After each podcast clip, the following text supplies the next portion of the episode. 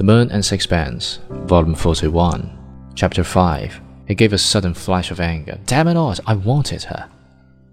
But he recovered his temper immediately and looked at me with a smile. At first, she was horrified. Did you tell her? There wasn't any need. She knew. I never said a word. She was frightened. At last, I took her. I do not know what there was in the way he told me this that extraordinarily suggested the violence of his desire. It was disconcerting and rather horrible. His life was strangely divorced from material things, and it was as though his body at times wreaked a fearful revenge on his spirit. The satyr in him suddenly took possession, and he was powerless in the grip of an instinct which had all the strength of the primitive forces of nature.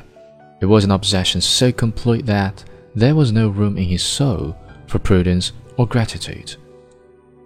But why did you want to take her away with you? I asked it. I didn't, he answered, frowning. When she said she was coming, I was nearly as surprised as Stroeve. I told her that when I had enough of her, she'd have to go. She said she'd risk that. He paused a little. She had a wonderful body, and I wanted to paint a nude.